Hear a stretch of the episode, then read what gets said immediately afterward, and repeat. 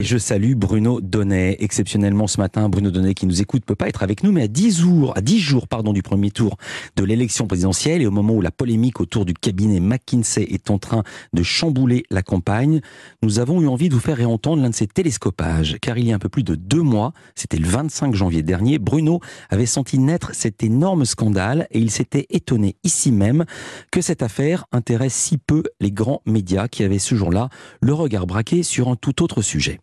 Oui, télescopage ce matin, Philippe, entre la façon dont les médias traditionnels couvrent l'actualité politique et le traitement réalisé par Public Sénat. Je vous raconte, mardi dernier, toutes les chaînes avaient les yeux rivés sur un énorme dossier. Ah, les vacances à Ibiza de Jean-Michel Blanquer. Grosse polémique, tempête médiatique et un ministre de l'Éducation sommé de venir s'expliquer à 20h. Bonsoir Jean-Michel Blanquer. Bonsoir Gilles Boulot. Afin de répondre à une question politique de la plus haute importance, fallait-il ou pas se rendre à Ibiza en hiver? Bon, l'hiver, c'est pas du tout comme l'été. Voilà, il y a tout juste une semaine donc, au chapitre éducation, l'information se résumait à une question très facile à traiter puisqu'elle opposait deux catégories dont les médias raffolent, les pour et les contre. Cependant, au même moment, et toujours à la page éducation, au Sénat, une commission d'enquête s'intéressait à un dossier explosif, mais un peu technique et surtout pas sexy pour dessous, l'influence des cabinets de conseil sur la politique du gouvernement. Alors bien sûr, dit comme ça, Philippe, c'est beaucoup moins affriolant que...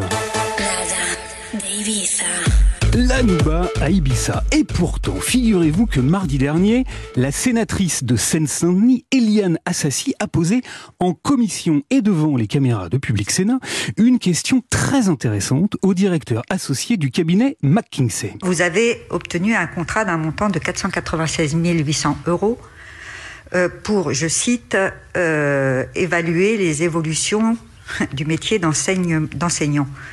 Vous pouvez nous dire à quoi aboutit cette mission? En d'autres termes, Philippe, en regardant Public Sénat mardi, on a appris que le gouvernement avait versé près d'un demi-million d'euros à un cabinet de conseil privé pour mener une mission à l'intitulé plus qu'obscur et que le Sénat avait donc très envie de comprendre quel travail précis le cabinet McKinsey avait effectué pour cette somme rondelette Excellente question, à laquelle le dirlo du cabinet a répondu d'une façon dont je vous laisse apprécier le côté plus qu'alambiqué. Pour information, DITP, ça veut dire Direction interministérielle de la transformation publique. Écoutez. notre rôle a été d'accompagner la DITP pour organiser un séminaire qui était prévu pour réfléchir à quelles étaient les, les grandes tendances d'évolution de marché euh, de, des évolutions du secteur de l'enseignement, quelles étaient les évolutions aussi attendues du marché d'enseignants. Voilà, le gars était à l'aise comme un poisson dans l'eau, hein, et face à sa réponse hautement sibylline, la sénatrice a fait comme tout le monde, elle s'est bien marrée. Oui. Je trouve que cette réponse est un peu imprécise. Avant de lui rappeler que 500 000 euros, c'était quand même pas rien, et de lui redemander de bien vouloir s'expliquer. Donc, ça aboutit à quoi précisément?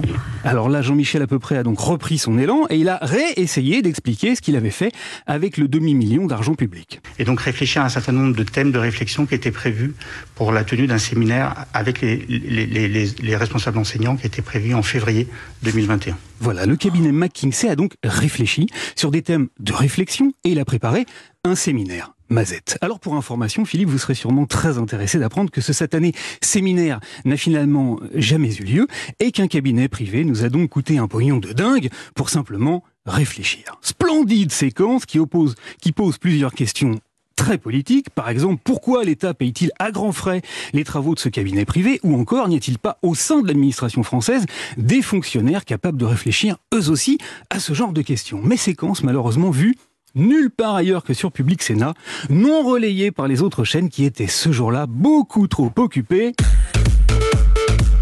à danser au rythme des petites polémiques.